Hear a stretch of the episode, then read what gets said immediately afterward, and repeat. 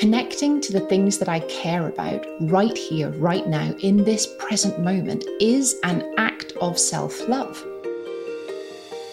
Welcome to the Liminal Zone Alchemist, the podcast for when you're stuck between the patterns of your past and the pull of your purpose. I'm your host, Sally Hardie, and each week I'll be challenging your understanding of what it is to be a human in the modern world. I'll help you free your innate genius from the socialized shadows, reconnect with your inner knowing, and lean into that pull, letting your purpose guide and support you with ease to the impact that only you can make in the world. Okay, get comfy, set your brain to curious, and let's get on with the episode. Hello, lovely beans. I come to you this week with a question, something that has been coming up a lot with my clients and I always like to think that when subjects repeat themselves, that's a request from the world for me to address it on a larger scale. So here I am with you with a question How do you think about recovery or rest? What are your thoughts around it? Are they helpful or do you feel a sense of guilt do you feel like you're not allowed? Do you feel that permission is required? It's really good for you to have an idea of how you think about other people when they're resting, right? So if you have a lot of stuff on and you walk past somebody who's maybe reading a book or looks like they're taking it easy, maybe this is in the workplace, perhaps this is in your home, what is your initial response to them? Do you think they should be doing something? Are you maybe jealous? I know that's something I used to feel. I'm like, man, I would love to be at a place in my life where I could just sit and do what I wanted to while people were busy all around me. that was an aspiration of mine. What qualifies as rest to you? I like to think that rest is one thing and resting is another. So I can go for a walk or I can be walking. I could sit on the sofa and be still, or I could be sitting on the sofa. I could be thinking about all manner of things in the world. I could be distracted, I could be overwhelmed, or I could be thinking.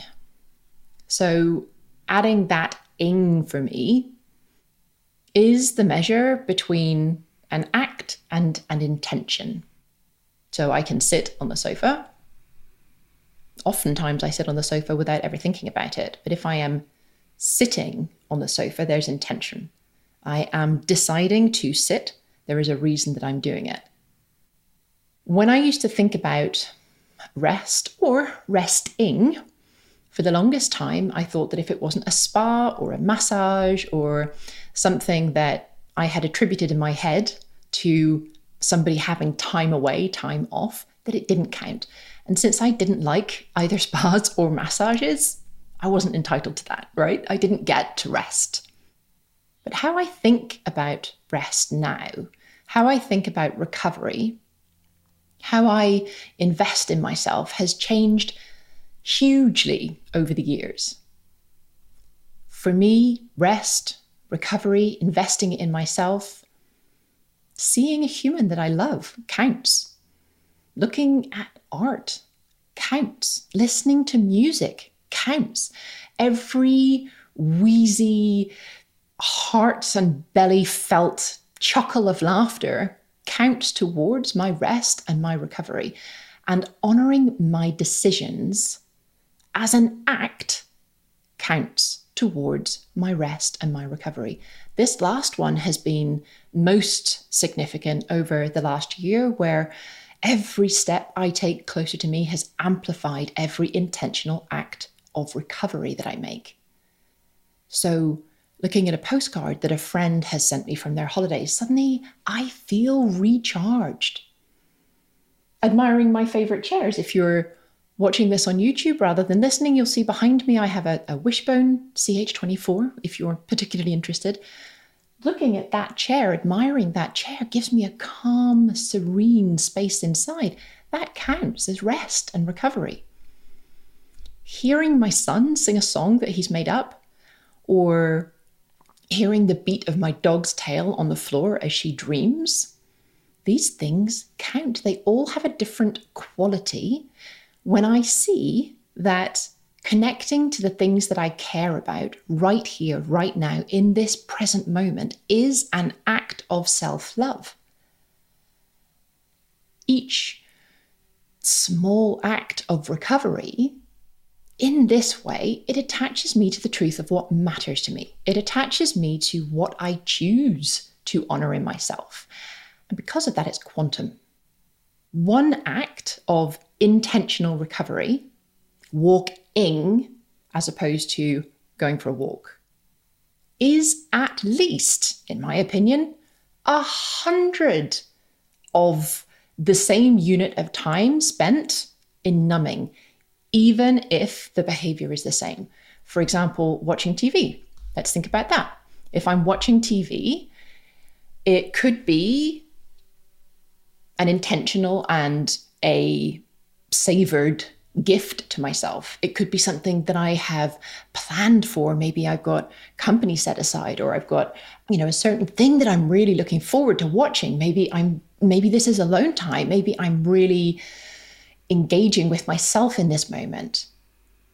It could be in honor of a desire to spend time alone or with a partner. Or watching TV could be what happens by default when you walk through the door. It could be the thing that you just automatically put on to have noise in the background, maybe to distract you from your day. Perhaps it's something that is used to mm, like avoid a truth that you don't want to face or or perceived conflict. Maybe it's put on to fill a silence between you and another human when you don't want to have an awkward conversation or an awkward moment or awkward silence.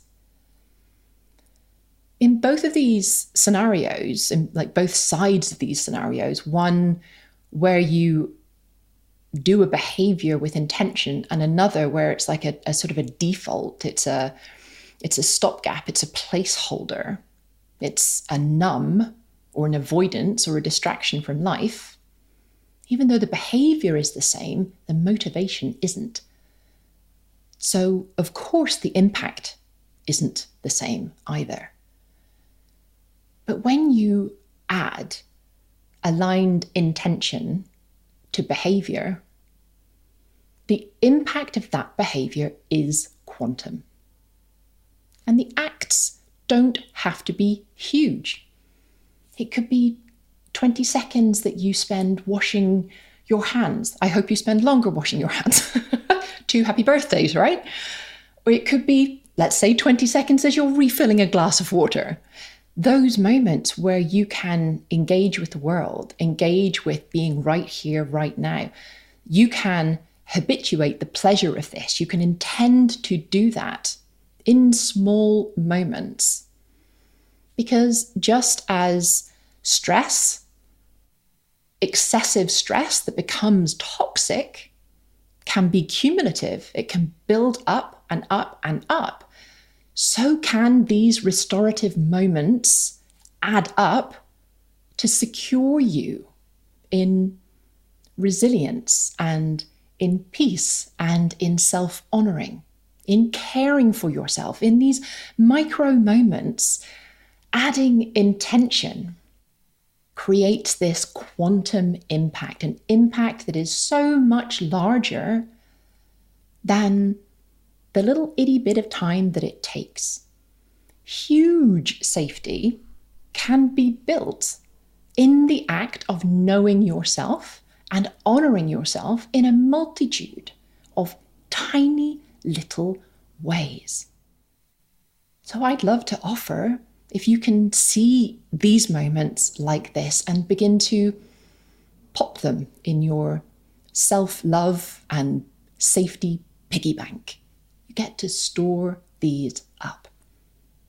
I offer that you begin intending to find those moments. And I'm curious how this helps you, how this helps you see rest as a gift, as something that has this quantum impact, on the measure of safety that you can create for yourself in your world every single day. I'll see you next week. If you enjoyed this episode, and I hope very much that you did, don't forget to hit subscribe so all future episodes get automatically downloaded to your listening platform. And come hang out with me over on Instagram. My handle is at Sally Hardie underscore coach.